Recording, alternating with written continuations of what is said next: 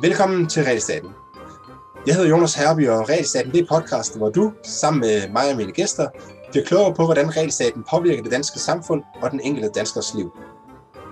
Virksomhederne de overholder generelt lov. Hvis loven siger, at de skal angive forbruget af grønne kuglepinde i deres årsregnskab, så gør de det.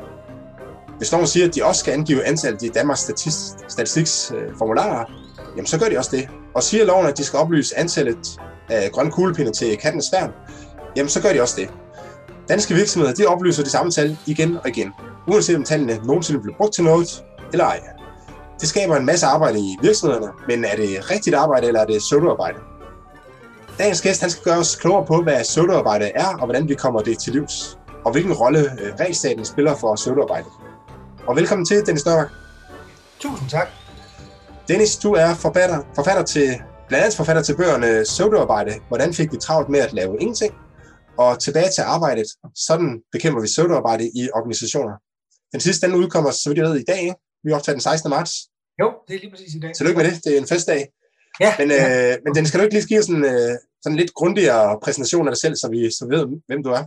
Jo, øh, jo, mit navn er Dennis Nørmark. Øh, jeg er uddannet antropolog øh, og har egentlig kan man sige, beskæftiget mig med at skrive bøger de sidste mange år, øh, og har også arbejdet som konsulent i en periode, og det gør jeg sådan set stadigvæk Øh, og holder foredrag, og, og øh, egentlig har, har jeg arbejdet i, i oprindeligt med, med kulturforståelse og lavet en hel del omkring det, men så, så fik jeg og en min øh, medforfatter på pseudoarbejde, Anders Fogh Jensen, filosofen, vi fik en idé for cirka fem år siden. Øh, vi havde en mistanke om, at mennesker gik og fyldte deres øh, arbejdsliv med noget, noget ligegyldigt bras, og det fik vi lyst til at skrive en bog om.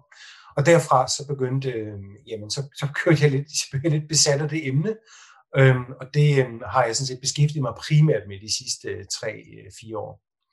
Og når du siger beskæftiget dig med, er det så som konsulent? Ja, det er blandt andet som konsulent, og så er det sådan, sådan som oplægsholder og debattør også inden for området. Ikke? Jeg har jo prøvet at, også at kaste mig ind i de politiske øh, diskussioner, som også bliver stedkommet af sådan en bog. Det er jo både en politisk bog, det, da, da vi skrev bog, hvor vi sådan set får for hver vores politiske ståsted. Altså, Anders Fogh Jensen er, rød, og jeg er blå, øh, så vi synes egentlig, at, at det egentlig var en, en problemstilling, der burde på, ligesom være hinsides politiske tilhørsforhold. Egentlig noget, som alle burde kaste sig over og være interesseret i. Øhm, så, så det er også, kan man sige, de politiske debatter omkring søvnarbejdet, som jeg engagerer mig i. Og er, er det så noget, du møder også, altså forståelse for begge sider, eller, eller er der nogen, der er mere skeptiske øh, overfor det end andre? Jamen, jeg synes sådan set, der er en relativt sådan, øh, stor interesse på begge sider af den politiske fløj. Altså det øh, er på at gøre noget ved det. Man kan sige, der hvor måske venstreorienteret nogle gange har lidt et problem med det, det er jo, at det også, kan man sige, anviser en af grundene, en af muligheden for at slippe af med pseudoarbejde, særligt i den offentlige sektor, var måske nok at barbere lidt ned på de mennesker, der er ansat der. Og så øh, møder man ofte en, en, sådan en automatisk modstand hos venstrefløjen, som, som jo nærmest synes, at jo flere mennesker man ansætter, jo bedre er det. Ikke? Og, og det nærmest er forræderisk at forsøge at, at reducere antallet. Ikke? Så der kan jeg hurtigt mærke, der møder jeg sådan en ideologisk mur, når jeg, når jeg siger, at måske kunne vi få en bedre offentlig sektor, hvis der var lidt færre ansatte i den. Øh, og så kan man sige, så så får alle de mere, de mere sådan røde sådan bekræfte deres fordomme, at Nå, ja, okay, det er det, det handler om. Det er i virkeligheden bare ved, ved snige, ja, at snige minimalstaten ind og bagvejen igennem det her begreb. Ikke? Men altså, der tror jeg faktisk, at min medforfatter, øh, også fra, fra den første bog, er relativt enig med mig, at det er i virkeligheden antallet, der er en del af problemet. Ikke? Mm. Og hvad med, hvad med den borgerlige fløj? Hvad møder du øh, Nå, men der kan man sige, jamen der, der møder jeg måske nogle gange sådan en, du ved, en, en, øh, en, en, en opfattelse af, at, at det her, det er jo ikke et problem, man oplever i den private sektor, fordi det jo ligesom vender os til ideen om, at byråkrati er, og, og, og sådan red tape og, øhm, og overkomplicering, det er sådan et, et, øh, noget, der, der skyldes øh, den måde, den offentlige sektor er sammensat på. Men over i den private sektor, der laver man ikke sådan noget pjat, fordi der har man alt for travlt med at tjene penge. Øh, og det er ikke fuldstændig rigtigt. Øh, slet ikke faktisk. Der er også masser af pseudoarbejder over i den private sektor. Det opstår bare lidt af andre årsager. Mm. Øh, så man kan sige, der er måske nogle, nogle, nogle meget politisk liberale, der engang vil få udfordret sine, deres idéer om, at hvis der var den slags, så vil, så vil konkurrencen jo bare udrydde det automatisk. Og det er ikke helt rigtigt. Øh, ikke nødvendigvis på kort sigt, nej. Altså, jeg, jeg, jeg er jo også øh, liberal og økonom. Ja, ja. øh, og, og jeg opfatter en af dit uh, konsulentarbejde som et forsøg på, altså at virksomheden de forsøger på at få en konkurrencefordel i forhold til deres uh, konkurrenter, så de forsøger at få det her vejen på en eller anden måde. Ikke? Gør de men, men, det, men det er jo meget svært, øh, ja. og, og ikke noget, som menneskeheden har løst endnu, eller man siger. Øh, men der er jo masser af problemer, vi ikke har fået løst endnu, så, Ja, præcis, præcis. Men her kommer nok i virkeligheden det meget interessante ind, som både jeg og, mi, og, og Anders Fogh Jensen oplevede øh, i de der år efter pseudoarbejdet kom ud, nemlig at interessen for at gøre noget ved det her problem i den private sektor var typisk drevet af ledere der ønsker at gøre noget ved det, mens øh, opmærksomheden omkring pseudoarbejde i den offentlige sektor var typisk drevet af medarbejderne. Altså, vi stod meget tit ude og talte til, til, til medarbejdermøder i den offentlige sektor om pseudoarbejde, mens deres ledere var, var bemærkelsesværdigt fraværende. Mens i den private sektor, så var der mange ledere, der faktisk øh, var optaget af den her problemstilling, præcis som du siger det, fordi de kunne se en konkurrencefordel i faktisk at få ryddet nogle af de her ting af vejen. Ikke? Mm. Øh, så, så det siger noget om, synes jeg i hvert fald, at, at interessen i den offentlige sektor for rent faktisk at gøre den mere effektiv og slippe af med noget af det her, den er i hvert fald måske mere begrænset på lederniveau, end den er på medarbejderniveau. Det, det kunne være for dem, der ikke har læst bøger, at vi lige skulle øh, ja. altså, få, få snakket lidt om, hvad, inden vi kommer, kommer til alt det her. Ja. Altså, hvad er pseudo? Ja, har, hvorfor skrev du bøgerne? Altså, det har måske været en lille smule inde på. Øh. Det, det kommer sgu egentlig af. Altså, man kan sige, at mit eget konsulentliv har også været sådan lidt inficeret af pseudoarbejde. Ikke? Altså, man, man havde nogle gange fornemmelsen af, at altså, pseudoarbejde står egentlig for et, et type arbejde, der ikke efterlader sig noget værdifuldt, øh, som ikke rigtig grundlæggende forbedrer noget, ikke? som ikke grundlæggende medfører noget, noget der, der forbedrer enten det, som borgerne efterspørger, eller kunderne efterspørger. Øh, altså en fornemmelse af, at man har noget, der i virkeligheden bare står i vejen for det rigtige arbejde. Ikke? Og man kan mm. sige, at konsulent oplevede jo også nogle gange, at jeg var ude og sælge et eller andet til en organisation, det vil altså offentlig eller privat, som de sådan set godt kunne have undværet. Altså, som jo måske i virkeligheden var, du ved, bygget på en eller anden fix idé hos en eller anden HR-manager, øh, om at nu skulle man, nu skulle man gået i gang med at, at bevidstgøre folk om, om uh, i organisationer. Det er sådan set isoleret set ikke ufornuftigt, men den måde, det blev udrullet på, omfanget af det, størrelsen af det, og de igen interne regler og procedurer, man smed ned over tingene, gjorde jo i virkeligheden, at man endte med at skyde gråsbog med kanon, eller du fik en løsning, der typisk set endte med at være et større problem, end det man skulle oprindeligt skulle gøre noget ved. Og, og jeg kunne godt mærke, at jeg synes, at jeg som, som rådgiver og konsulent ikke nødvendigvis altid hjalp kunderne, men i virkeligheden bare påførte dem ekstra arbejde. Altså, øhm, så det var sådan set min, min sådan fornemmelse. Og så var jeg sådan, du ved, altså lidt, lidt over, altså, når jeg spurgte ind til, hvad nogle af de der sådan, stabsfunktioner lavede, så synes jeg ofte, det var en lille anelse fluffy og underligt. Ikke? Øh, så jeg havde sådan lidt en mistanke om, at nogle af dem måske i virkeligheden gik og småkædede sig lidt, og, og derfor indkaldte også som konsulenter, fordi vi ligesom skulle have et andet projekt at kaste sig over. Så det var sådan, det var sådan øh, den, den ene del af det. Og så var det også det der med, at jeg nogle gange oplevede i virkeligheden, at jeg sad lidt på min arbejdsplads og kunne være gået hjem klokken to, øh, men lavede et eller andet, kan man sige, jo et eller andet op af skuffen, eller, eller overperformet på en eller anden lille, lille ting, hvor jeg måske i virkeligheden bare skulle være gået hjem, og så blev jeg sådan gjort opmærksom på det fænomen, der hedder Parkinsons lov, som, som tilsiger, at arbejdet har en tendens til at udvide sig, indtil det udfylder den tid, der er afsat til det. Og det kunne jeg så pludselig godt genkende mit eget arbejde. Ikke? Og så begyndte jeg at kunne, skulle kunne se det alle mulige steder, ikke? at i virkeligheden, hvis du ikke koncentrerer dig om værdien af dit arbejde, men bliver fokuseret på tiden, så får du virkelig rigtig, et ret ringe mål for værdien af arbejdet i virkeligheden. Fordi arbejde kan du sgu altid finde. Det er ikke noget problem at finde, grave et eller andet ligegyldigt frem, øh, som udfylder tiden, men som har meget lidt reelt værdiskabelse.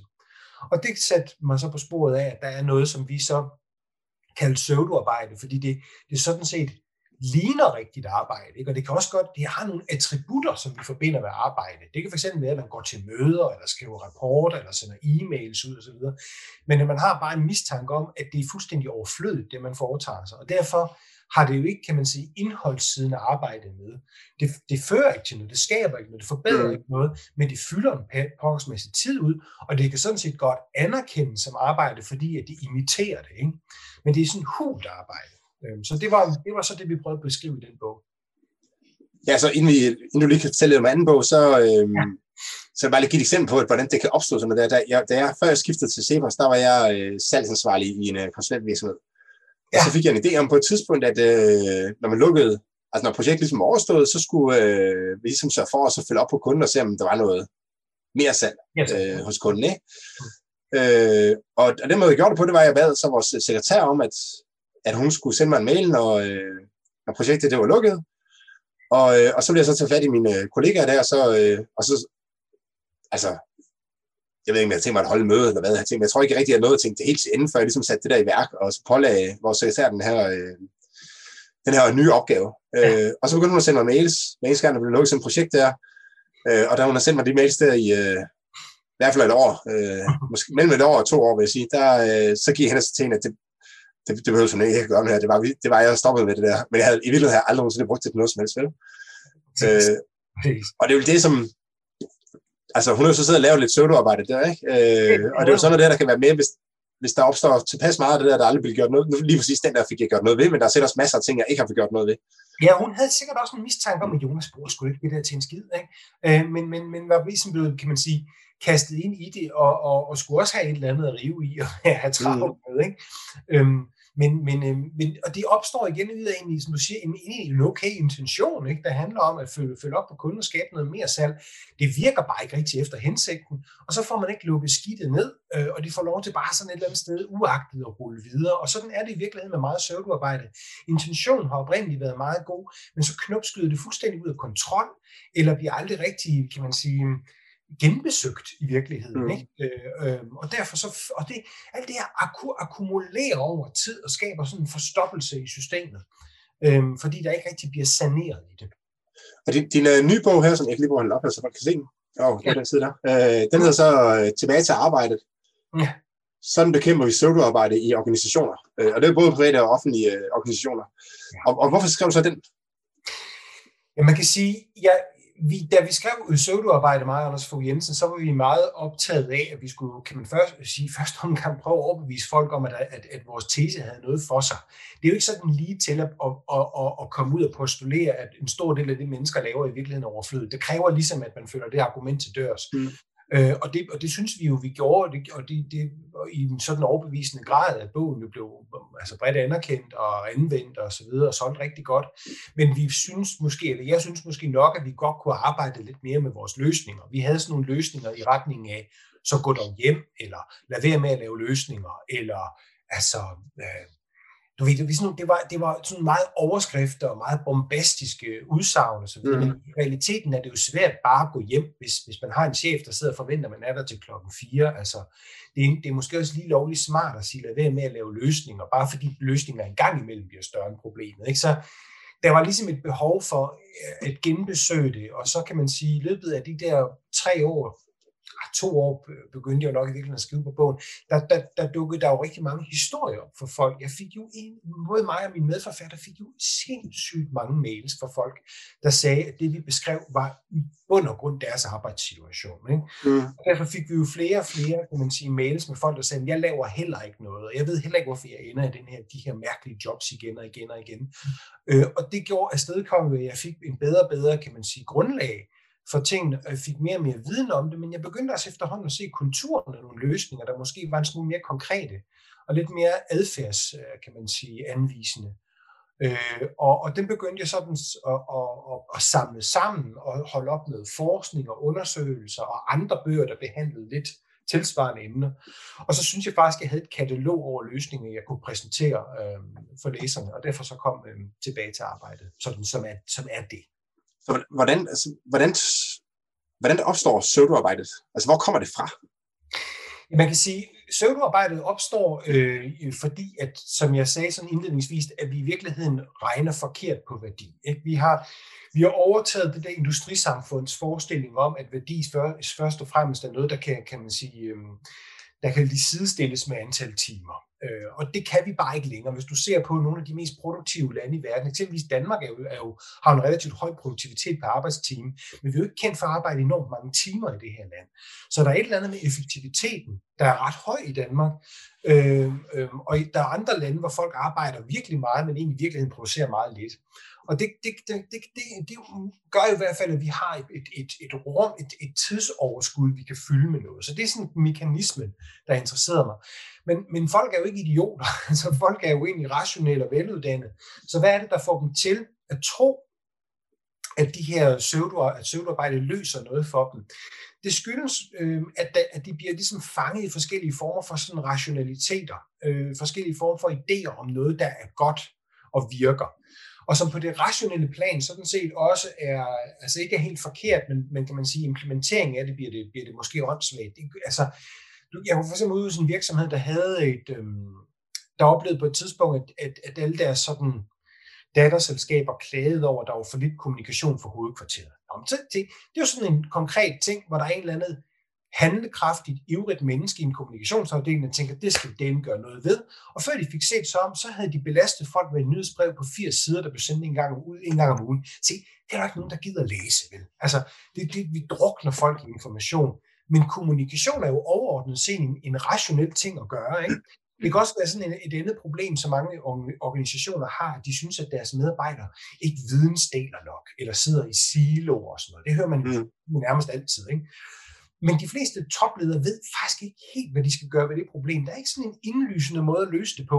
Og så sker der det, at man sådan omstrukturerer en gang hver andet år. Så putter man folk under nogle nye ledere slår nogle afdelinger sammen og, og siger, så skal vi referere ind til ham der, og så den afdeling skal sidde hos den der. Og det er ofte gjort en lille bitte smule uden særlig meget omtanke eller dybere indsigt i tingene, men man gør det bare, fordi man synes, det er fedt at handle det. Så føler man, at man får gjort noget. Men det meste, der sker, når du laver sådan en organisationsændring, det er, at folk skal bruge rigtig lang tid på at finde ud af, hvor fanden sidder jeg nu? Hvad er det for hvad er min nye rolle? Hvad skal jeg lave her? Og så videre, så videre. Altså, og, og det vil sige, det igen, det virker rationelt at gøre noget ved siloer eller, eller mangel på vidensdeling, men det er nogle åndssvage måder, man forsøger at løse det på, som i virkeligheden bare skaber større problemer over tid. Ikke? Det er også sådan noget med, at vi skal jo også koordinere, men vi møder os halvt ihjel. Ikke? Vi skal også dokumentere kvalitetssikre. Men du kan fandme også bruge lang tid på at, at, at sikre sig, kan man sige, en lille bitte, bitte optimering af et eller andet. Mm med alt, alt, alt for mange tidsressourcer anvendt på det. Ikke? Så altså, det er en lang historie, men det er faktisk for at forklare, at, at pseudoarbejde er svært at komme til livs, fordi intentionerne bag det sådan set virker meget rationelle, og man kan godt sætte sig ned og nikke i rundkreds og sige, det lyder da meget fornuftigt. Men man får simpelthen ikke stoppet i tide, inden det løber af sporet og bliver for meget og for dumt. Øh, og, det, og det er derfor, det sker, fordi at mennesker sidder hele tiden og understøtter hinanden i, at nu skal vi dele med gøre noget, nu skal vi gøre noget ved det og det og det og det, og glemmer, at det ofte har en omkostning at handle, og der nogle gange ofte er en gevinst ved ikke at gøre noget. Det, men det, det lyder, i mine øjne, det lyder det rigtig meget som øh, altså min opfattelse af regelstaten, ja. øh, og hvordan polit, politik det også er, ikke? at der er, at der er en gevinst ved at handle og løse et eller andet problem, selvom men ikke nødvendigvis er sikker på, at den løsning, man har, den er bedre end, ja. altså, end bare at lade problemet stå til, eller man siger. Ikke? Ja, det man med et fint ord kalder en opportunity cost. Ikke? Altså, ja. i virkeligheden er en, en omkostning ved, at, at, at, at øhm, altså, man går glip af en, en, en, kan man sige, en mulighed ved nogle gange ved ikke at gøre noget. Ikke?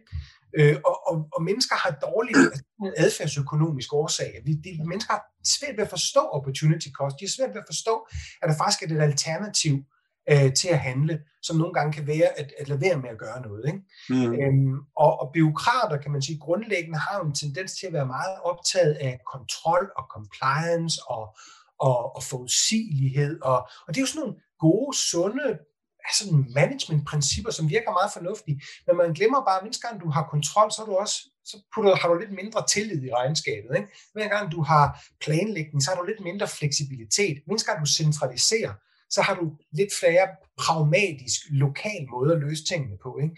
Så der, der er blandt byråkrater en forkærlighed for, for de der øh, procedurer og, og forudsigeligheden og compliance og alle de der ting, som de går og forelsker sig lidt i, og så glemmer de, ja, det, det, er meget, det lyder meget klogt, men, men det har også en, om, en skjult omkostning at gøre alle de der ting, som gør, at mennesker får mindre og mindre frihed, mindre og mindre mulighed for at udfolde tingene selv, mindre og mindre mulighed for at finde de lokale, ordentlige, velfungerende løsninger, fordi de fandme hele tiden skal tjekke de af i et eller andet kvalitetssystem eller noget andet, som nogen har opfundet for dem. Ikke? Så det, altså, jeg synes også, Ja. Jeg synes, jeg kan mærke på mig selv, altså jeg er jo økonom, og økonomer, de elsker at kigge data og sådan noget, ikke? Ja, ja. Øh, og jeg kan mærke på mig selv, at, øh, at man har lidt tendens til at så sige, at kunne de ikke bare lige levere de der data der? Altså, kunne man ikke bare, øh, hver gang man har, nu kender jeg mest øh, min rolle som salgsansvarlig der, ikke? men kunne man ikke lige, øh, når man, op, når man oprettede projektet, kunne man så ikke øh, lige indf, altså, tilføje, beskrive, hvordan man havde opnået, altså hvordan, hvad, hvad, hvordan, hvilken type salg havde man, øh, mm. altså hvordan havde man ligesom fået øh, projektet? Var det en tidligere kunde, eller var det en, øh, en ny kunde, og hvor man havde mødt kunden henne? Altså man, kunne, man kan hurtigt lige finde på nogle data, der egentlig er meget rare at have, ikke? Ja. Uden rigtig at tænke over, om man nogensinde får tilpas meget værdi ud af de her data, så, man, så jeg kan sagtens forstå, at alt det her søvnarbejde, det kan, ja. kan opstå, fordi man har, øh, og det, det kræver jo typisk, eller som jeg, det, det kan du måske ikke kommentere på, men som jeg opfatter, så kræver det typisk, at man har noget, en eller anden form for magt. Altså det er jo svært for Pigolinen at så sige til mig, at ja, du skal lige give mig de data her. Øh, det var meget nemmere for mig at sige til Pigolinen at sige, at du skal lige, kan du ikke, øh, kan du lige skrive ned, hver gang du tager, du køber nyt papir, eller hvad det er, det kunne være, ikke? Ja. Så ville hun bare gøre det, fordi at nu er jeg jo partner, og, øh, og hun var Pigoline, og så, så var magtforholdet bare sådan. Men jeg kan sagtens se, hvordan, altså, tusindvis af begge små, med alle mulige små ting og sager, man tænkte, at øh, det, det, folk, det tager to sekunder for folk at indføre det der, ikke? Men det er jo så to sekunder hver eneste gang, de øh, skal købe, eller hver eneste gang, de op, opretter et nyt projekt. Øh, og hver eneste gang, de gør det ene, og hver eneste gang, de gør det andet. Ikke? Ja, præcis, det er præcis det. Altså man kan sige, da, da, da, da jeg var inspireret af to øh, gamle Boston Consulting Group øh, konsulenter på et tidspunkt beskrev, beskrev det som en, som en stupid machine i organisationer, at, at man har en tendens til at gå systemisk til værks, når man oplever et problem. Altså det kan være sådan noget med, at du siger, vi har problemer med kvaliteten i produktet, så får vi en kvalitetsafdeling, eller en kvalitetsprocedure, eller, en kvalit- eller det kan også være, at du får en eller anden, øh, at du har problemer med innovation, så får du en innovationsafdeling. Du kan have problemer med sygefravær, så får du en sygefraværspolitik. Mm. Du kan have en anden klam støder, der får ulemper en eller anden medarbejder, så har du et code of conduct i forhold til, hvordan du skal, altså to sider med personalehåndbogen om, altså hvordan du skal opføre dig på arbejdspladsen. Man kan sige, mange organisationer har sådan en fantasiløs evne til at vælge regler og systemer, i stedet for bare at sige, det må I skulle løse lokalt. Altså, det må I selv finde ud af derude. Ikke? Øh, I må da have ressourcer til det der. Jamen, så værfter ham der ulækre Ole ud af organisationen, og belemmer alle med et regelsæt om, hvordan man skal opføre sig. For de fleste voksne mennesker ved jo godt sådan noget. Ikke? Altså, jeg er ret inspireret af Netflix, der på et tidspunkt sagde, jamen, vi gider simpelthen ikke så mange procedurer og regler for, hvor dyrt et hotelværelse man må have, og hvad, hvad skal en, en middag med en, med en klient koste, fordi vi, som vi siger, vi hyrer, vi hyrer kun voksne mennesker ind i Netflix, og voksne mennesker, de burde godt vide sådan nogle ting, og hvis de ikke ved det, så gider vi sgu ikke have dem ansat, ikke? fordi Nej. vi bruger for mange ressourcer på at have barnepiger til at rende rundt og sørge for det. Vi bruger så mange ressourcer på at, at forhindre de sidste 3% i at lave ulykker i organisationen, i stedet for i virkeligheden at sige, at den, den lille bitte smule spild, der er ved at folk begår fejl, den kan vi sgu godt håndtere, for udgiften ved at sørge for at undgå, at der sker noget, den er simpelthen for stor. Ikke? Altså, mm. Og de har simpelthen bare lavet en, en, en business case på det, for nu det er simpelthen for dyrt øh, at gå rundt og lave alle de her regler.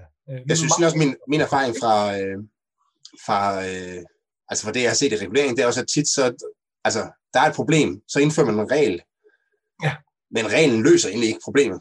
Altså, man, det er mere sådan en øh, ansvarsforskrivelse, at man skal sige, at ja. man har, altså for eksempel så øh, kan jeg huske, at min, øh, min far, han var dyrlæge, og de fik øh, besøg sådan en, øh, en fra arbejdstilsynet, øh, og så fik de øh, en påtale, fordi de havde nogen rygepolitik. Og, øh, og så, så, sagde, så sagde de, at der er jo ikke nogen, der ryger på kontoret. Altså, det, selvfølgelig sidder folk ikke og ryger herinde, altså de går der udenfor, hvis de skal, hvis de skal ryge. Men det skulle, skulle så handle om rygepolitik, og så fik de en seddel op om, at man ikke må ryge på, ja. på kontoret. Øh, og næste gang øh, konsulenten så kom, så fik de så at vide, at, øh, at der skulle også være en konsekvens, hvis man så gjorde det alligevel. Og så, der, er jo, altså, der er jo ingen, de var, jeg tror, de var en 7-8 stykker, ikke? Øh, der er jo ingen, der ryger her. Nej. Man ikke må. Altså, men så, det endte så med, at de blev enige om, så, så fik man en seddel med hjem. Ikke? Men, men det, øh, det er meget altså, da jeg læste din bog, der, så, altså, eller dine bøger, for jeg læste begge to, men der, øh, det er jo sådan nogle situationer, der man sidder og øh, tænker, nu er jeg selvfølgelig meget minded, fordi mit job, det handler om, at, så, om statslig regulering. Altså jeg interesserer mig for statslig regulering, øh, og så har jeg lidt erfaring fra det private erhvervsliv også. Mm. Øh, men det er, sådan noget, det er sådan nogle situationer, jeg har tankerne, når jeg læser din bog om pseudoarbejde, at de her ting, de eksisterer altså øh, derude, uden at skabe øh, værdi, og de kommer af alle mulige forskellige grunde, ikke?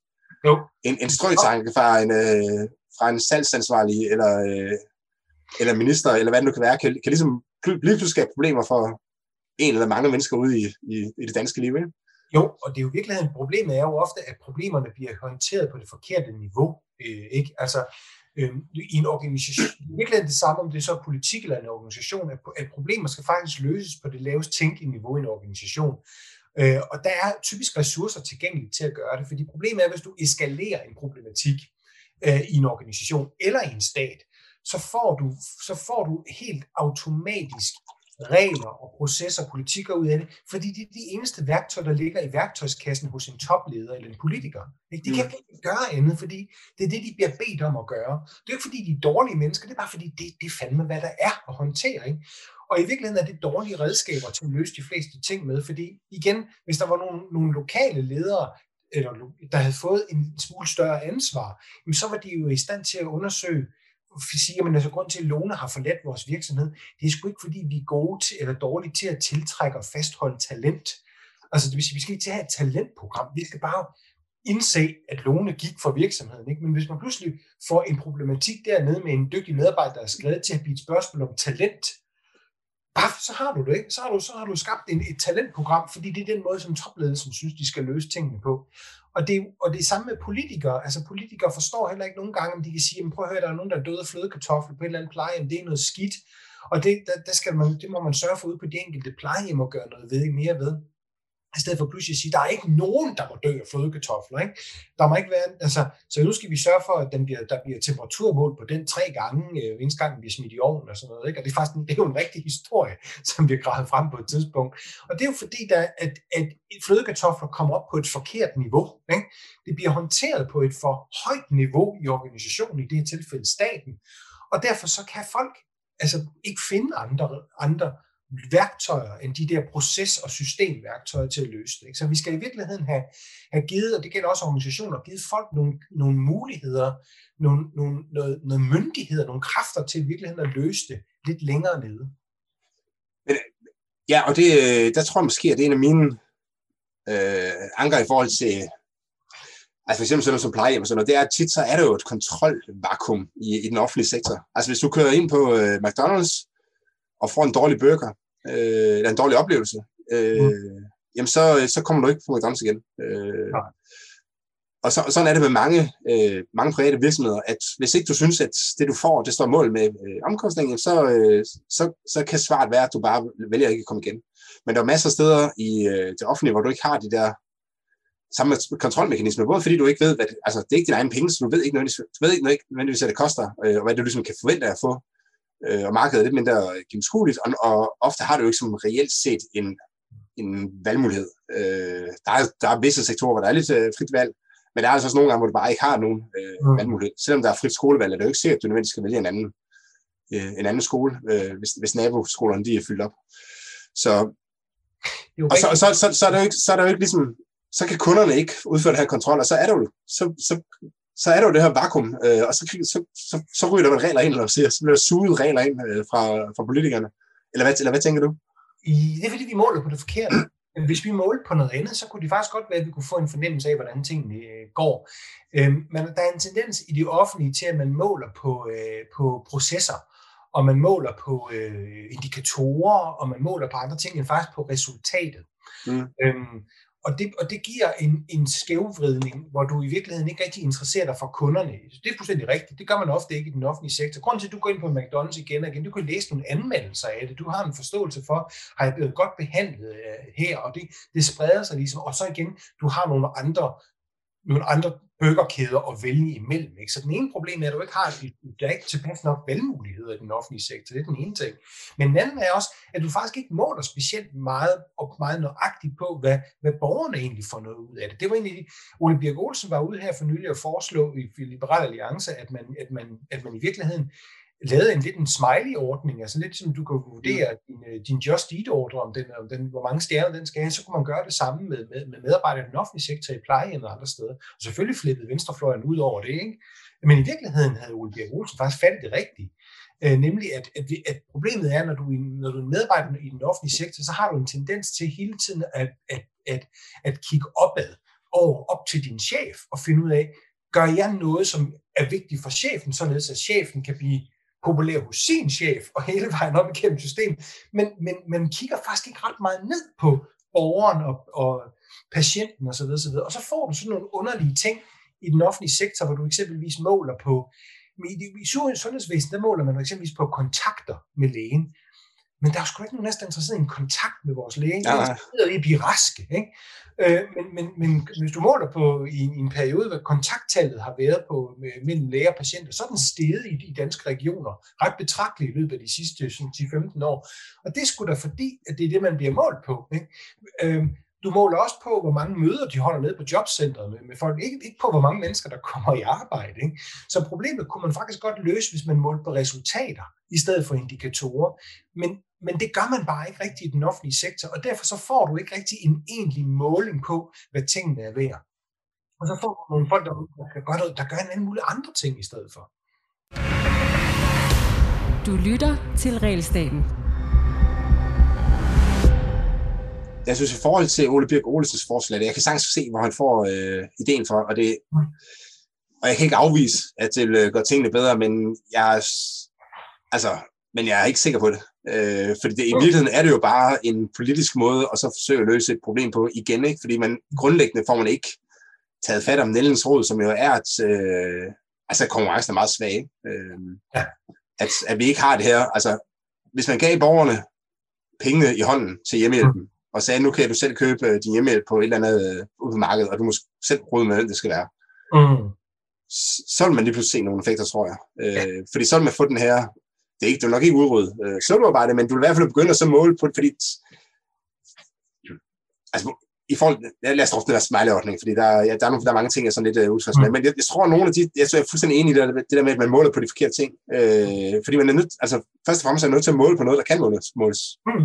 Mm. Og du, øh, jeg, jeg, jeg, tror, jeg skrev et uh, debatindlæg om det på et tidspunkt, om at uh, hvis du går på en restaurant, så, så altså, du sidder jo ikke og tæller, hvor mange salatblade der er. Og, øh, men altså, alle de ting, der kan måle, er jo ikke særlig vigtigt, når du er på restaurant. Altså, det er jo ikke vigtigt, om der er 37 eller 38 ml i dit... Øh. Ej, det er jo et stort vinglas. Men, øh, om der er 15 eller 20 ml. 21 eller 20 ml i dit vinglas. Det vigtige er, om vinen smager øh, godt til den mad, du får. Om der er en hyggelig stemning. Så om det er alle mulige det er ting, der ikke kan måles. Det, det er fornemmelser, øh, som du har, når du går derind. Og det er det, når, der gør, at når du kommer ud, så har du en fornemmelse for, om det her, det var pengene værd. Øh, og, det, og det jeg tror simpelthen ikke, at man med smiley-ordninger eller ved at måle, hvor hjemmeplejen er på bestemte tidspunkter, eller hvad man nu ellers kan finde på af mm. centrale løsninger, kan, kan få det, som man kan få på et, øh, på et marked, hvor der er konkurrence. Altså jeg anerkender selvfølgelig, til et svært marked, øh, mm. fordi der er sådan personlige kontakter, du er meget afhængig af din, øh, din hjemmehjælper, men ja, det mener jeg faktisk, der er jo faktisk et eksempel på et øh, hjemmehjælper. Øh, er det ikke hjemmehjælp, de har det der Burtsok? Øh, jo, Burtsok jo... Øh, du kan måske lige fortælle om, det er jo meget relevant i det her... Øh, Jamen, Burtsok er jo et ret inspirerende sted, fordi der er jo 10.000 mennesker ansat. Øh, det er hjemmepleje, altså øh, i øh, Holland, og det er, det er en ret succesfuld virksomhed. Og den er interessant, fordi den netop har de her... Kan lige, ved, ved du, hvordan, hvordan fungerer hjemmeplejen i Holland? Jamen, den, jamen den fungerer... Øh, altså, igen, der er jo nogle private udbydere af forskellige former for hjemmepleje i, i, i Holland, øhm, som, som går ud og, og, kan man sige, kæmper om forskellige øh, offentlige ordre på det. Og så, så det er men jeg går ud, jeg ved, det er muligvis noget af det samme i Danmark, men det, der er interessant her, er altså, de her øhm, de her private hjemmeplejeordninger har fået ekstremt, ekstremt meget konkurrence for Burtsok, blandt andet fordi Burtsok har de der igen som jeg sagde før, de forsøger faktisk at have sådan nogle selvstyrende teams, der kan tage rigtig mange beslutninger selv, og, og, og, og i virkeligheden er meget, meget tættere på de igen kunder, som de skal, de skal pleje og behandle, netop de ældre. Det interessante ved Burtsok, det er, at, at de har kun 30 mennesker ansat i administrationen. Ikke? Altså, det er jo helt vildt at have en organisation med så mange mennesker, der i virkeligheden er hænder og fødder, ikke? Øh, og så lidt hoved. Mm. Øh, og det er fordi, at de bruger, kan man sige, de administrative funktioner i virkeligheden mere sådan til rådgivning og til at prøve at finde ud af, hvordan de skal løse tingene. Men det er ikke der, de siger, de ønsker at komme og bede om tilladelse fra. Øh, der kommer ikke så mange, kan man sige, centralt bestemte ting om, hvordan de skal gøre det sådan og sådan og sådan.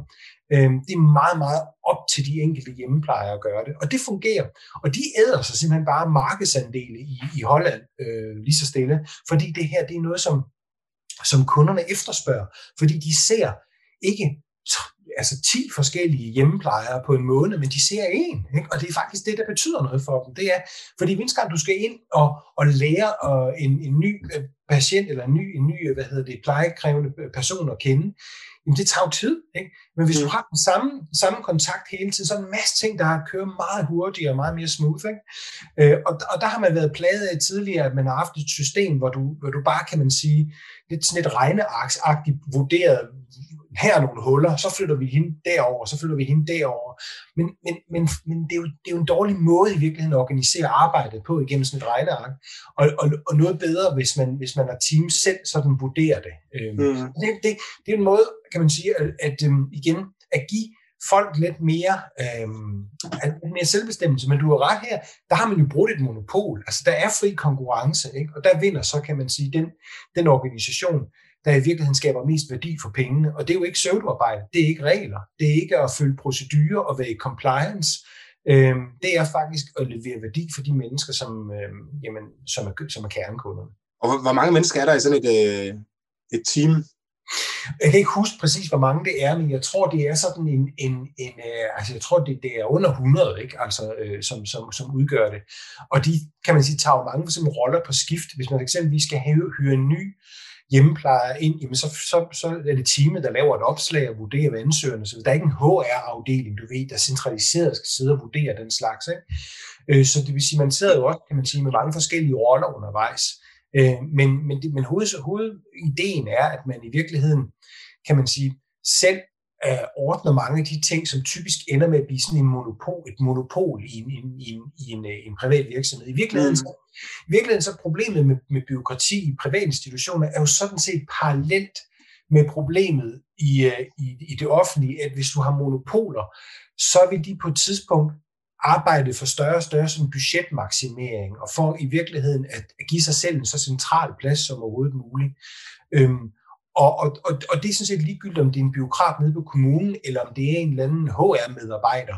Øh, hvis, du ikke, hvis du som medarbejder ikke kan købe dine ydelser et andet sted end i virksomheden, jamen så ender så nogle, kan man sige, stabsfunktioner over tid med faktisk at blive sådan nogle små byråkrater, der passer deres lille domæne, øh, og som, som hele tiden arbejder for at få flere og flere folk og, og større og større budgetter. Øhm, fordi der ikke er en konkurrence, fordi der ikke er nogen, et sted, du kan købe de der, de der ydelser med en stykpris udefra. Og så får du i virkeligheden den samme mekanisme i en, i en organisation, øhm, som, som du har i det, i det offentlige. Det er faktisk en, det er en meget interessant øh, måde at betragte det på, fordi det, øh, det tror jeg er rigtigt. Altså det lyder i hvert fald rigtigt, ikke? Fordi det er jo det, man tit har, øh, eller vi i hvert fald tit kritiserer ved den offentlige sektor, det er jo det der med, at den, øh, at den måde, du kan gøre karriere på, det er jo ved at gøre din øh, organisation øh, større. Ja. Altså, det er i hvert fald en måde at gøre karriere på, ikke? Ja. Så hvis du, øh, hvis du har en øh, Bayer Park-afdeling, så hvis, den, hvis du har 100 mand, så, så er du ikke nær så god, som hvis du har 200 mand. Nej. Øh, så derfor har du ligesom en interesse i, at den, den vokser for, for at udvide sit øh, ansvarsområde. Men det er jo præcis det samme i sådan en HR-afdeling. Det, det, så hvis ikke man har et eller andet, hvis ikke man har et pres, der holder det nede, og der vil vi jo selvfølgelig øh, tit sige, altså det offentlige skal udsættes for, øh, for konkurrence, ikke? Øh, mm. men, og du arbejder så på at få løst øh, problemet i øh, interne virksomheder, ikke? men der er jo men der er i hvert fald et problem, ikke? Som, øh, som skaber et potentiale for at få det løst. Det er de samme, det er de samme mekanismer. Det er beskrevet meget fint med en, jeg tror, en amerikansk øh, sådan public choice økonom, der hedder William Iskanen, der har beskrevet, hvordan byråkrati bliver til øh, netop præcis med budgetmaksimering og, og den der forstand, den der, fordi man ikke, man ikke bliver bedømt reelt på, hvad man skulle lave af værdi, men, bedømt, men hele tiden skal man skaber nye projekter, man skal refinansiere igen og igen. Og han bemærker nemlig i sin bog om byråkrati, at, at han siger, at det her burde i virkeligheden være det samme for stabsfunktioner i private virksomheder, fordi de jo ikke leverer værdi. De tjener ikke penge. Mm. Og hvis de tjener penge, og ikke, kan man sige, skaber værdi på den måde, og bare bruger penge, jamen så vil du over tid udvikle et incitament til at blive ved med at holde fast i, at du skal have de her penge. Og så gør du det rigtig lækker over for ledelsen, fordi det er ledelsen, der betaler for dig. Så det er rent regulært follow the money. Ikke? Og hvor kommer pengene fra? De kommer op fra topledelsen. Så det vil sige, at man bruger enormt meget, meget tid på at, øhm, at sælge projekter ind til dem, og sige, jeg kan give dig endnu flere informationer, og endnu flere data, endnu flere tal om, hvad der foregår i mm. forretning. Ikke? Og så kværner det her løs. Og det, og det gør jo, at for sådan en eller anden, for eksempel en HR-partner, så er der sgu ikke ret meget prestige i at hjælpe en eller anden linjeleder med at forstå ferieloven lidt længere nede i systemet, men der er enormt meget prestige i at bruge en halv, et halvt år på at lave et nyt ledelsesgrundlag til, til, til ledelsen. Ikke? Og det er bare, det er bare, man tager bare opgaverne fra de forkerte. Ikke? Hvis man, mm. Byråkrater er jo sådan set gode nok, hvis, de, hvis det bliver mere bottom-up, hvis det i virkeligheden bliver nogle opgaver, de får fra driften. Øh, jo mere de bliver, kan man sige, tjenende ånder for ledelsen, jo mere ender det i sådan et, et bizart kredsløb, hvor ledelsen i virkeligheden bruger statfunktionerne til at positionere sig selv, og, og internt politisk, kan man sige, gøre sin egen hose grønne. Og det, det, det, det får organisationen ikke ret meget ud af over tid. Og det er i virkeligheden lidt det samme, der sker i den offentlige sektor, hvor, hvor igen flere og flere ledere benytter sig af forskellige former for biokratiske støttefunktioner til i virkeligheden at, at øh, vise over for ens egen leder, at de at se, jeg er blevet grøn på det og det og det og det og det. Se, hvor godt vi kører med det her. Øh, eller igen finde et eller andet selvopfundet parameter for, hvornår tingene er effektivt. Sørg for at blive grøn på det, og så, uff, så kan du blive kommunaldirektør på et eller andet tidspunkt, og det går rigtig godt. Og det er en usund måde at drive organisationer på, men vi gør det, fordi at vi i virkeligheden har en incitamentstruktur, som er sådan en lille smule skilleret. Mm. Ja, det, og man kan sige, det gælder, det, det sker overalt, ikke? Altså. Øh, hvis, ikke, øh, hvis ikke man har nogle traditioner eller systemer eller et eller andet i virksomheden, som kan begrænse det der, øh, Ja, en, en noget, der går på tværs. En, en, en måske, altså nogle, nogle gange så løser man jo noget, sådan noget intern fakturering, ikke? hvor du i virkeligheden har et budget til, hvad, må du, hvad, hvad du kan købe af, af forskellige ydelser internt i virksomheden.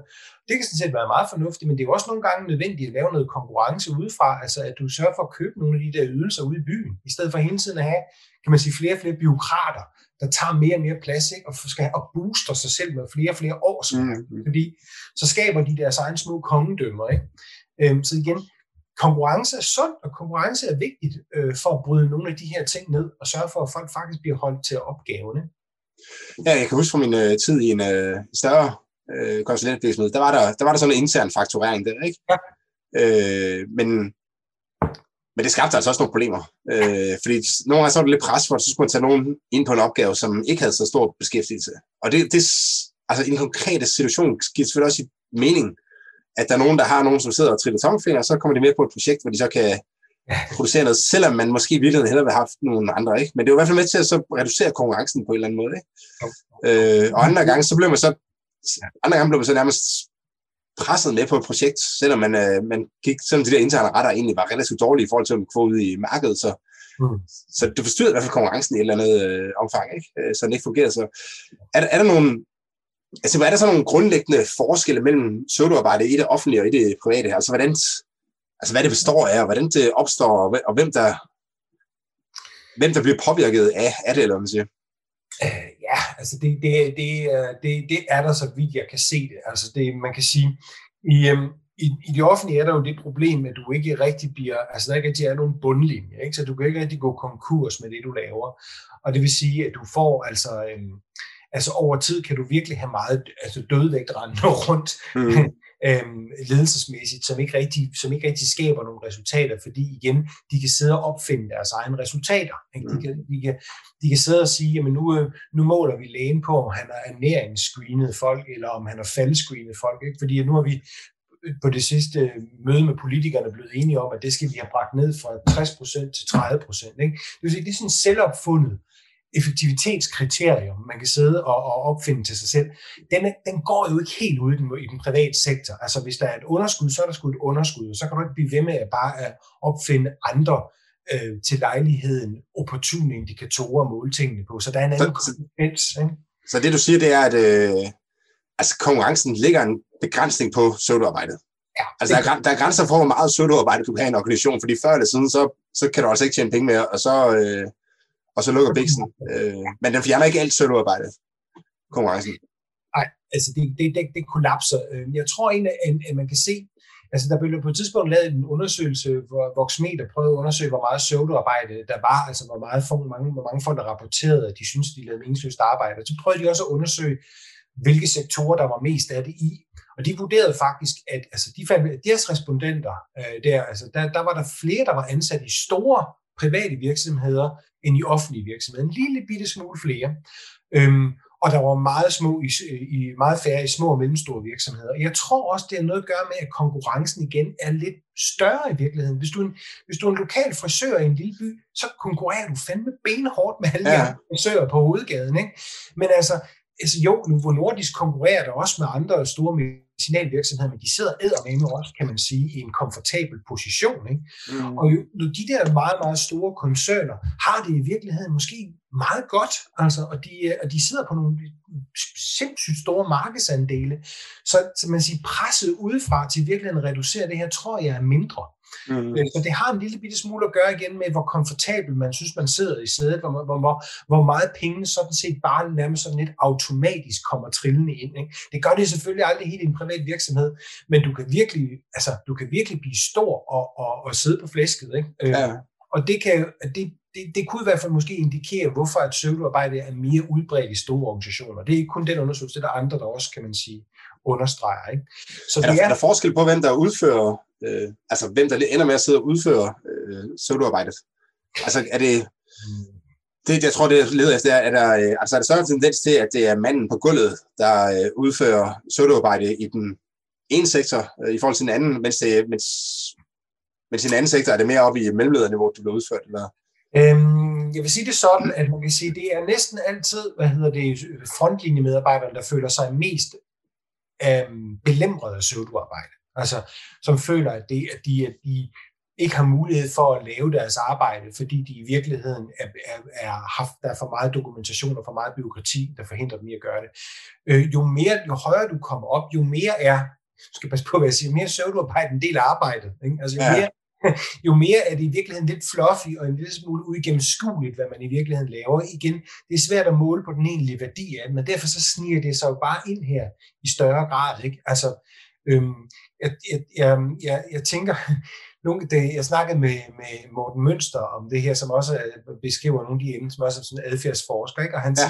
han sagde... Han har faktisk et godt podcast, som jeg ikke lige kan huske. Ja, det er virkelig. Det er adfærd eller sådan noget. Ja, det er adfærd, ja. ja. Han, han, sagde, det var på det, sagde, det er jo sådan, at når du tager ud i en organisation med alle mulige nye tiltag, projekter og initiativer, så når du møder, når du præsenterer det for de mennesker på gulvet, så bliver de sådan lidt trætte, fordi de tænker, hvornår fanden skal jeg nå mit rigtige arbejde med alle de her nye projekter? Det er altid meget nemmere at sende til statsfunktionerne, fordi jamen, der er ikke noget af det, de laver, der i virkeligheden er super vigtigt. Så de er lidt, de er lidt mere ivrige for at sige, ja, lad os da endelig også indføre øhm, øhm, læringsstafetten eller et eller andet andet oven på det, vi i forvejen laver. Det er simpelthen lidt nemmere der, fordi der kan godt tilsidesætte ting, ikke? men jo mere du sådan set sidder med, med det der meget konkrete arbejde, jo mere føler du i virkeligheden, at der er en masse vigtige ting, du ikke når. Ikke? Du når ikke at undervise ungerne nede i, i folkeskolen. Du når ikke at betjene maskinen og lave nogle flere, øh, hvad hedder det, Michelin-dæk. Altså, fordi at der alle de der ting kommer oveni. Så, så det, det, er jo heller ikke, det er jo heller ikke typisk nede for driftsområdet, at man får de her idéer og projekter og initiativer. Men det er jo ikke derfra, det kommer, at gud, vi, vi trænger til en ny mission statement nede i produktionen. Det er sgu ikke der, de sidder ja. og mukker over det. De vil gerne have noget retning på, hvor virksomheden skal hen, men det er ikke det der, de virkelig går og sukker efter. Det, det, det opstår altså højere op i systemet. Ikke? Øhm, så der er ingen tvivl om, at, at, at, at når, det jeg oplever, at der er masser af administrative medarbejdere, der oplever søvnarbejde, øh, fordi de måske i virkeligheden er blevet sådan lidt, de har fået sådan lidt um, second thoughts i forhold til, hvad det er, de i virkeligheden sidder og laver, og hvad det i virkeligheden driver, og hvad det i virkeligheden gavner. Øh, mm. Men nede i, nede i driften, der har de mere den der fornemmelse af, at jeg når ikke mit rigtige arbejde, fordi jeg skal lave det her. Altså, jeg har, jeg har to historier fra den øh, finansielle sektor, som jeg, som, er, som jeg synes, som, som måske kan vise lidt. Øh, jeg vil gerne til, jeg, det næste er, at vi skal snakke om, hvad, altså jeg har nogle teser for regelstaten, for hvordan, mm. hvorfor den vokser, så når jeg tænker, at måske kunne prøve at se, om det også passer på pseudoarbejde.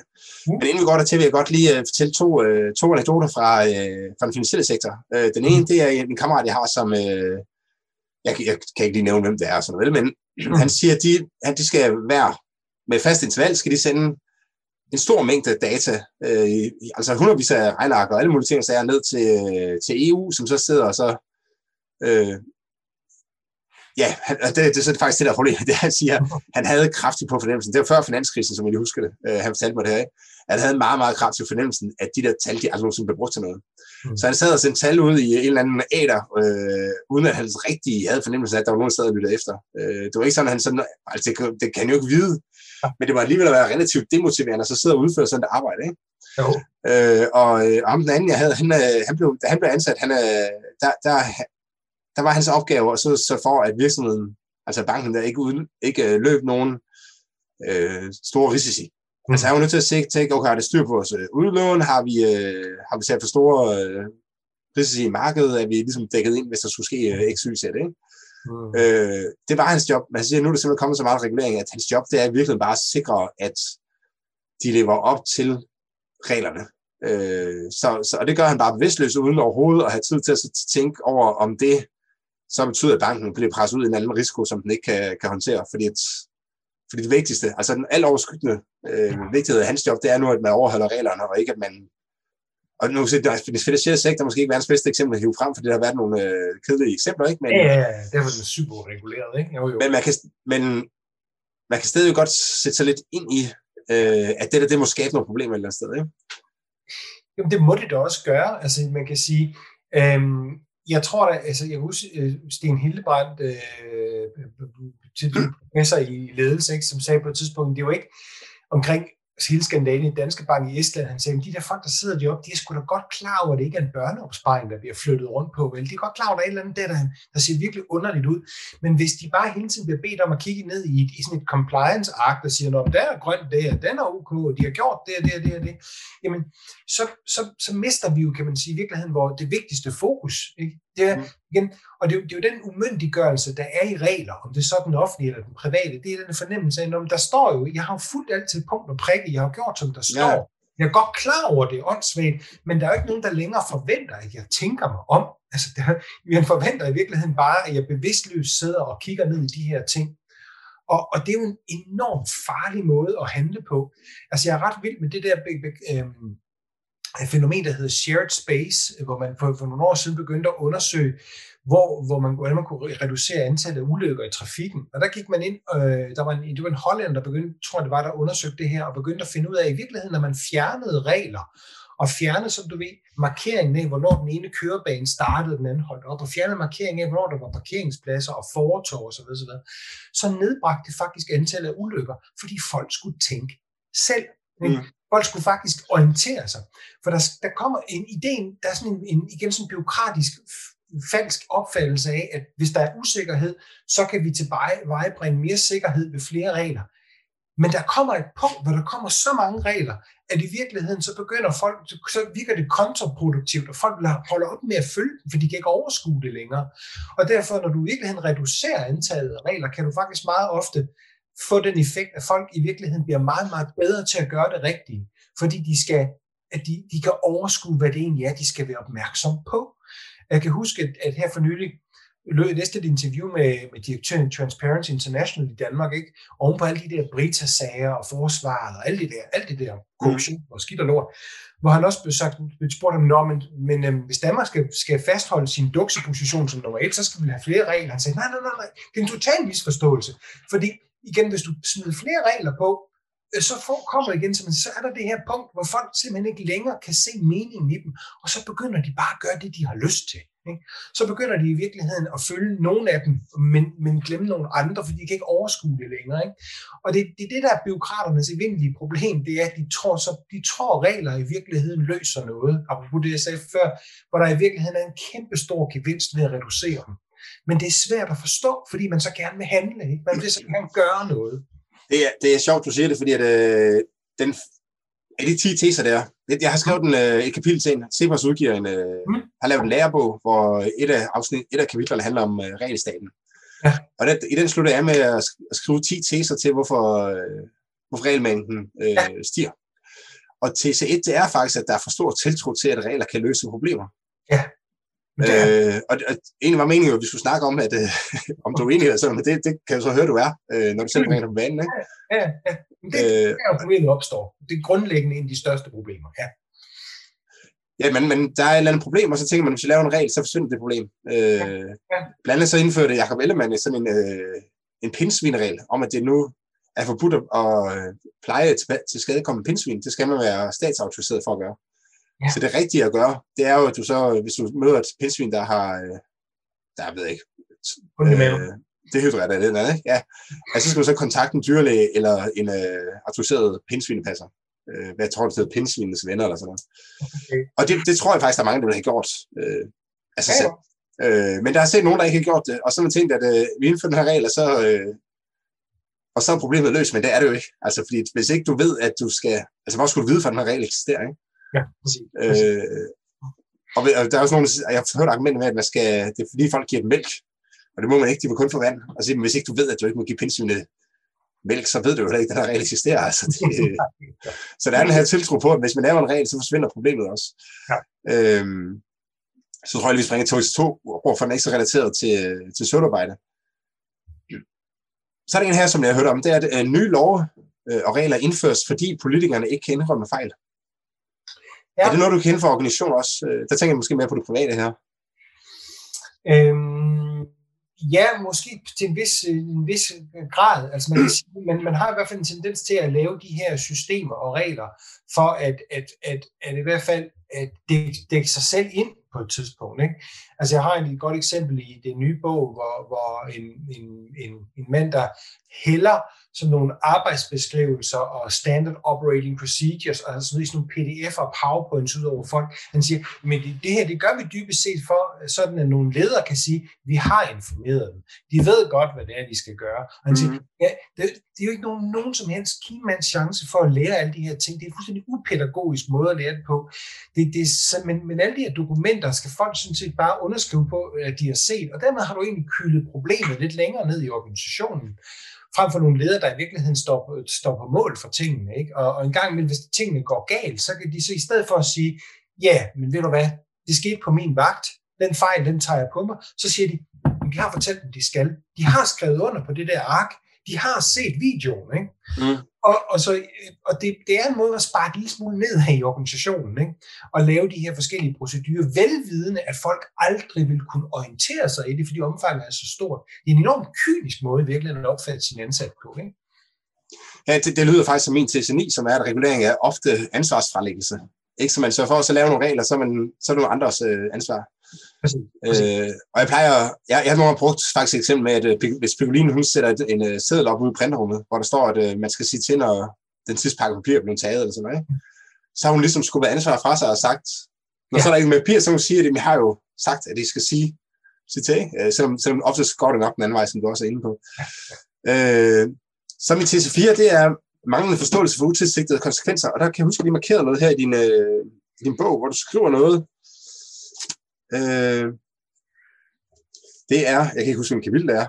Øh, når det der med, at man skal lave, man skal rydde op øh, i søvnarbejde, øh, altså hvert år i virkeligheden, ikke? Ja. For at skrive ind, så skriver du, at en af de indsigter, man vil opnå under oprydningen, er, at mange af de mennesker, der sætter søvnarbejde i søvn, reelt mangler en måde at blive bekendt med konsekvenser af deres handlinger på. Mm. Ja. Og, og, øh, og det er jo den her med, altså som mig, der satte øh, en i gang med at så sende mails, at jeg havde så egentlig ikke respekt for hendes tid. Øh, jeg havde ikke rigtig taget højde for, at det, det tog faktisk hende noget tid, at så lave den her mail her. Okay. Øhm, det er simpelthen et spørgsmål, hvor vi skal have bedre feedback-mekanismer, ikke? Så en gang imellem, så bliver de her mennesker, der sætter det i søen, faktisk altså tvunget til at følge op på det og finde ud af, jamen, hvad har det i virkeligheden afstedkommet, ikke? Eller, eller igen, at der er en, en transport af information nedefra og op i systemet, hvor, hvor folk kan melde ind på de her åndssvage regler en gang imellem og sige, prøv at høre, det her, det vil jeg godt lige vide, hvad er forklaringen på det her. Og det er igen lidt at gøre med også nogle chefer, der tager måske lidt større ansvar for at hjælpe deres medarbejdere af med det. Ikke? Mm. Og, og siger, men altså, de sidder hernede og kløjser det her, øhm, og jeg, kan, jeg har virkelig svært ved at forklare mine medarbejdere, hvorfor de skal lave det her. Ikke? Altså, prøve at, for, at, for, at forsvare dem i virkeligheden med det, de sidder med. Så det handler om at, at, at genbesøge tingene lidt, lidt mere. Altså det handler også om en gang, men måske bare, at, at, at, at regel også løber har en udløbsdato. Ikke? Altså helt banalt, at, at der er et tidspunkt, hvor man siger, men øh, så bliver vi nødt til at genbesøge den her nye proces, vi har lavet, for at finde ud af, om den også er relevant om fire år. Ikke? Altså det er sådan en form for forsoningsgangsklausul i virkeligheden. Ikke? Altså, ja, ja. ja. Og hvordan, hvordan, gør de, hvordan gør man det konkret ude i, altså i en virksomhed for eksempel? Jamen det gør altså, man... Hvordan, det er jo svært, kan jeg forestille mig, fordi at, Ja, Ja. Altså noget af det, måske, altså noget af det, jeg tænker, jeg ville prøve, hvis det var mig, og jeg ville noget, det var måske at fjerne, det, altså at fjerne et kapitel fra en rapport, man skulle aflevere til bestyrelsen hver kvarter. Det var et kvartal, hedder det. Øh, ja, ja. Og se, om de overhovedet lagde mærke til det, at det forsvandt. Jo, det er sådan en form for civil ulydighed. og, og det virker bare sådan en gang imellem at prøve at gøre sådan nogle ting her. Men jeg, altså, men jeg tror, en gang imellem kan det være nødvendigt faktisk at skabe sig et overblik over, hvad man egentlig har fået sat i søen. Ikke? Altså, jeg kunne godt lide, nu havde du Laura Jones inde, eksempelvis til at tale om det, der vi har gjort i British Columbia, som var meget fascinerende. Ikke? Ja. Øhm, og, jo, Laura Jones. Jeg kan ikke huske, hvilket afsnit det er, men det, det er tre afsnit siden, tror jeg. Hun sagde jo, at hun sagde, at det, mest, det nødvendigste arbejde var det, man gjorde i starten, hvor man fandt ud af, at, at kortlægge, hvor mange regler man havde, og fandt ud, at man havde over 300.000. Og selvom det er et dødssygt stykke arbejde, så er det faktisk nødvendigt. Det giver hende fuldstændig ret i at få det der overblik. For hvad har vi egentlig? Hvad har vi egentlig herude? Og, og så begynder at sige, øh, og, og så begynder at tage et kritisk blik på det og sige, okay, men kan vi, Aske, hvad sker der, hvis vi fjerner dem der? Ikke? Eller, men, men organisationer mister bare overblikket over det, og, og særligt dem, der har sat det i søen, mister overblikket over det. Øh, så man i virkeligheden skal man, jamen, skal man prøve at dokumentere, selvom det virker paradoxalt, skal man dokumentere, hvor meget man har, man har fået lavet i virkeligheden for at forstå det, øh, mm. forstå det i omfang, og præsentere hinanden for det, og sige, hvis vi nu sætter et mål for at reducere det her med øh, 25 procent øhm, i løbet af i år, og det er det, du bliver målt på, jamen så øh, sæt i gang. Ikke? Altså, det, det, er jo noget, der, det er jo noget, der motiverer folk, eller det der med, du kan sgu ikke få lov til at sætte en ny proces i gang, før du finder et andet sted, hvor du kan fjerne en. Ikke? Så igen, mm. er byråkraten ansvarlig for afbyråkratisering. Ikke? Øh, det, det, det, det, det, betyder altså, det betyder noget, at vi bliver bevidstgjort i virkeligheden om, hvor meget der er. Ja, jeg, jeg, øh, altså jeg, det der afsnit der med Laura Jones, det synes jeg er egentlig mest interessant, jeg har lavet øh, okay, overhovedet, fordi at hun er, det er virkelig inspirerende der med at simpelthen få, få sat tal på, hvor mange, det er jo så fra statens side, ikke? Øh, men hvor mange øh, ting, man egentlig har sat borgerne og virksomheden i gang med at lave. Ikke? Ja, ja. Øh, og så få et overblik over det, og så sige, okay, nu skal vi altså reducere det, de antal ja. øh, krav der til borgerne. Ikke? Øh, og det er virkelig det, du siger, det kunne man også bruge i en, en privat virksomhed. Ikke? Sagtens. Sagtens. Hvis folk de, øh, det, det, det, er jo bare, det er jo i virkeligheden bare, at man skal ansøge om lov til at få lov til at lave nye processer, ikke? Mm. Nye, nye regler og nye, nye sider til personalehåndbogen. Ikke? Altså bare sige, men du må simpelthen ikke gå i gang med det her, uden at du finder et andet sted at skære ned. Fordi hvor fanden stopper det, hvis vi finder en eller anden mekanisme til at hive væk fra under bunden i det? Ikke? Altså, der er ikke nogen, der er ikke nogen øhm, løsning på, hvordan vi kommer af med det, medmindre vi finder i virkeligheden en regel for at slippe af med det. Mm. Sådan er det med byråkrater. De skal nogle gange have en regel for at fjerne reglerne, for det virker. Ja, ja, ja lige præcis. nu, den ene, nu, nu, nu, nu snakker vi om, at der er måske mange forståelse for de her utilsigtede konsekvenser, men det kan også være, der, altså min til 5, det er, at politikerne de ignorerer de utilsigtede konsekvenser. Forstået på den måde, at de ved godt, at det er det ikke en god regel for samfundet, men, øh, men det kan være en god regel for deres vælgere, eller også kan det bare være, at deres vælgere tror, det er en god regel. Og kan du genkende det fra, privat, altså fra private organisationer også, øh, at, at fordi man skal, eller offentlig, private, eller også offentlige organisationer i, i grund og grund, at fordi man skal, at det kunne simpelthen være, fordi man skal se godt ud for lederen op, opad, ja, ja, så, så leverer man noget, som han synes er godt, uanset at man godt ved, at det er faktisk skidt. Det er svært både for politikere og for ledere at sige, ved du hvad, jeg har ikke tænkt mig at gøre noget ved det her problem. Jeg tror, det løser sig selv. Eller jeg tror i virkeligheden, det vil være for omstændigt at gøre noget ved det. Eller det tror jeg, folk er, er fuldstændig i stand til at løse altså på, på, på bedste beskub, hvis man bare, kan man sige, myndiggør dem og give dem mulighed for det. Ikke? Og der er bare, der er enormt meget prestige i at udvise handlekraft. Ikke? Ja. Og, og, og, og, og sige, det har jeg tænkt mig at gøre noget ved. Og det er den måde, man positionerer sig selv i, i et ledelseshierarki. Det er i virkeligheden ved at, ved, man får ikke ret mange stjerner på skulderen ved ikke at have gjort noget, ikke? Øhm, uanset om det er hensigtsmæssigt eller ej. Altså, der er mange, der er mange, altså min bog foreslår jeg, at du må simpelthen ikke, altså, at nye ledere skal have karantæne i forhold til at lave organisationsændringer inden for et år. Altså, du skal simpelthen kende din organisation, før du begynder at kaste de der kasser rundt. Ikke? Mm. Have respekt for, hvad det er virkelig mennesker, du har med at gøre. Ikke? Og, og, og, og, i stedet for, men det er bare, men du, det er bare fristende for en leder at skulle sætte et aftryk, og nu skal jeg vise, at jeg kan lave nogle ting, og jeg kan skabe nogle forandringer.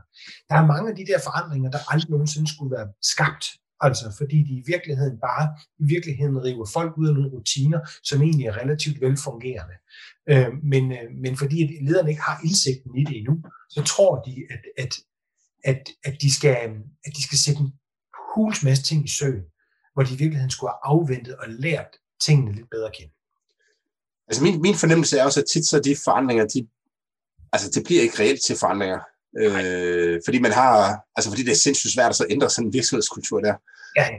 ja. Altså hvis, øh, ja, der var der et par, par der var der sådan et par, par øh, da jeg arbejdede i, øh, i COVID, der var der sådan et par, altså ting, der skete på virksomhedsplan, hvor mm. nu skulle vi så gøre øh, det ene eller det andet, ikke?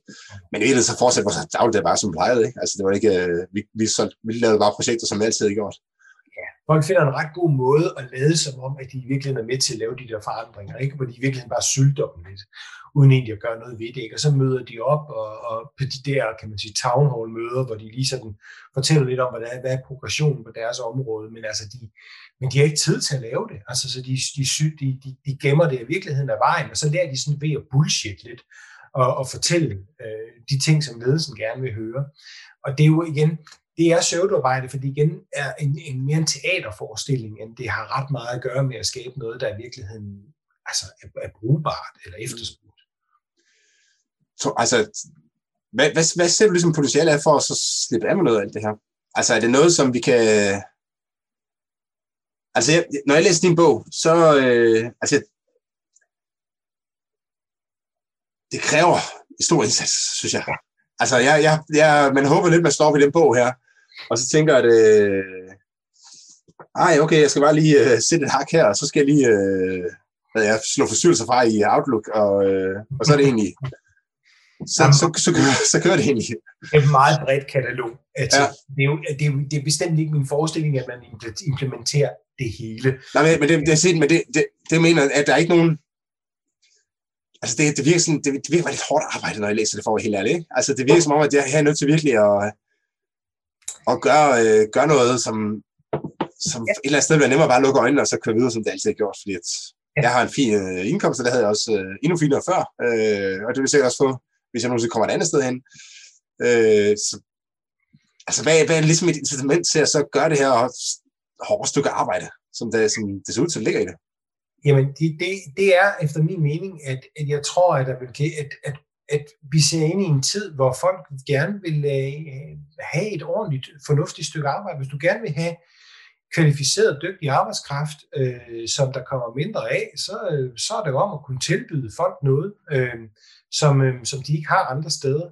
Øh, og, og, og det med eksempelvis at tilbyde mit meningsfuldt arbejde som, øh, i en, en organisation, hvor de synes, at de bliver sat til at lave noget ordentligt, det har altså betydning for rigtig mange mennesker. Det føles, mm. det, det, det, det, er et, det, er en, øh, det er en attraktiv arbejde øh, og arbejde for en organisation, hvor man ikke føler, at man altså spilder sin tid. Øh, det her er selvfølgelig også noget, som jeg forventer, og jeg også ved, der hvor, der hvor der er nogen, der arbejder det med intens med det her, det er jo topledere, der, der kan se, at det her, det bliver de nødt til at tænke over.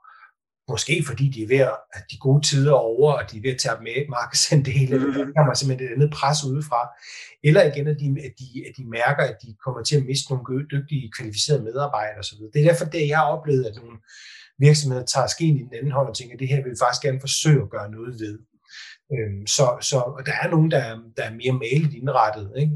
Øh, og som ikke er så interesseret. Jeg, jeg snakker også tit med virksomheder, gør meget i øjeblikket, der er, der er i gang med at blive store, ikke? er i gang med at vokse, og de siger, vi gider simpelthen ikke at finde sådan de der forstoppede koncerner, hvor man, hvor man simpelthen skal bruge halvandet år på at tage en beslutning om et eller andet banal ud for retningen. Ikke? Mm. Øh, og, og, og de kan i hvert fald se, at, at hvis de ikke tænker sig om, så ender de bare med at efterligne alle de gode, store, gumpetunge organisationer øh, med mere og mere byråkrati og mere kompleksitet. Så altså, det kræver, ja du har ret, det kræver en vilje, det kræver, at man tør gå ind i det, det kræver også, at man, at man, øh, man tør bryde nogle tabuer. Øh, øh, men altså, og det er ikke for alle at, at kaste sig over det, det er det ikke.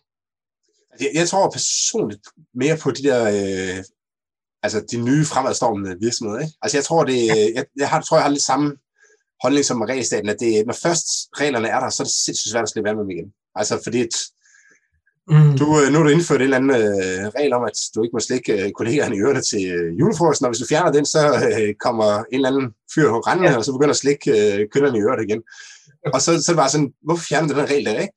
Øh, så, så ender ansvaret lige pludselig på, øh, ja, på politikers spor i det her øh, tilfælde, ikke? Øh, så, så ja, altså min opfattelse er, at de unge virksomheder, de, øh, de har måske, hvis de kan få skrevet mm. en slags grundlov for virksomheden, ja. øh, altså, eller, eller få dannet en eller anden kultur om, at det her, det gør man bare ikke. Altså man beder ikke folk om at, øh, at gøre noget konsekvent, altså automatisering. Man beder dem ikke om at sende en mail hver måned, eller ja. efter hver projekt, eller sådan. Man, gør, man, auto, man sætter ikke nogen ja. løbende processer i gang, øh, medmindre man er 100% sikker på, at, at det er det gavnligt for virksomheden som, som helhed. Ikke? Øh.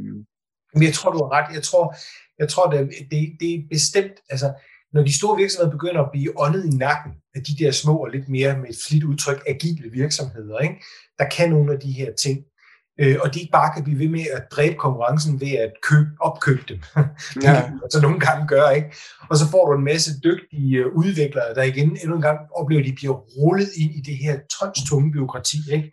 Og al den arbejdsglæde og alt det sjov, der var på deres arbejdsplads før, hvor de kunne, hvor de kunne udvikle tingene uden at skulle igennem en meget lang række af byråkratiske mellemled, den var pludselig forbi. Ikke? Altså, så vil de igen også sige, det gider jeg sgu ikke. Jeg gider ikke arbejde for Microsoft. Jeg gider ikke arbejde for IBM. Altså, jeg vil hellere ud igen i en mindre virksomhed, hvor jeg rent faktisk kan lave noget, der er sjovt at udvikle. Ikke? Mm. Men det er klart, ja, det, det, jeg tror, at en del af konkurrencen vil komme derfra. Ikke? Øh, hvis, hvis, de, hvis de husker på, at de ikke skal ligne og efterligne de store virksomheder, men blive ved med at have den der, det, det der idé om, at tingene behøver altså ikke at være så komplekse. Nej, man kan godt, øh, altså det er jo, vi aner jo hvad der kommer til at ske i fremtiden, men det kan jo godt være, at virksomheder i fremtiden i højere grad bliver lidt ligesom Bursok. Som, noget af det, jeg forstod ved Bursok, det er, at de, at de konkurrerer faktisk også mod hinanden. Altså ja. de, øh, de der små enheder der. Øh, ja. At det er i virkeligheden en slags små selvstændige øh, virksomheder inde i virksomheden, ja. øh, som styrer sig selv og som konkurrerer mod hinanden. Og måske er det en, altså måske er det bare en, en god løsning, for, i hvert fald i nogle sektorer, at man, øh, at man indretter sig på den måde, så man ligesom slipper for det her, den her store virksomhed, som opbygger øh, byråkrati, ikke? Fordi det... Jo. Måske. Vi aner det ikke. Det, øh... jeg aner ikke, men jeg, jeg er enig i, at der er problemer, og det, det er godt, der er nogen, der, øh, der arbejder øh, på at få det løst. Øh, altså, du, du hjælper på begge sider af bordet, øh, både offentlig og privat, og jeg, jeg prøver på, at jeg kan få, øh, få regelstaten til at, øh, til at begrænse sig, fordi min, altså når jeg læser dine bøger og, og dine eksempler på søvnarbejde, så, så, så er der bare meget, der skinner igennem i de oplevelser, jeg også har fra, fra regelstaten med, at mm. altså med regulering på en eller anden måde ender med at blive til noget søvnarbejde ude i, øh, eller meget regulering i hvert fald ender med at blive til noget søvnarbejde ude i, ja. ude i virkeligheden, når man skal sige. Ja. Dennis, er der noget, du vil øh, runde af med her til sidst, inden vi lukker ned? Jeg synes, vi kommer rigtig godt rundt omkring det. Ja, bestemt. Jamen, så tak fordi du øh, kommer og hjælper os lidt med at forstå, hvad søvnarbejde er. Ja. Øhm, og også til dig, tak til dig, der lytter med. Jeg er rigtig glad for, at du lytter med øh, på dette nogle gange lidt tekniske podcast i dag, måske lidt mere mundret. Øh, men jeg vil gerne have endnu flere, der lytter med, og det kan du hjælpe med. Øh, gå ind og like Regelstaten i iTunes, øh, eller del dit favoritafsnit på sociale medier, så hjælper du andre med folk på Regelstaten. Og husk, at du stadig kan købe en af Regelstatens kopper ved at sende mig en mail på herbysnabla.sefers.dk. Prisen den er 89 kroner plus porto. Tak fordi du lyttede med.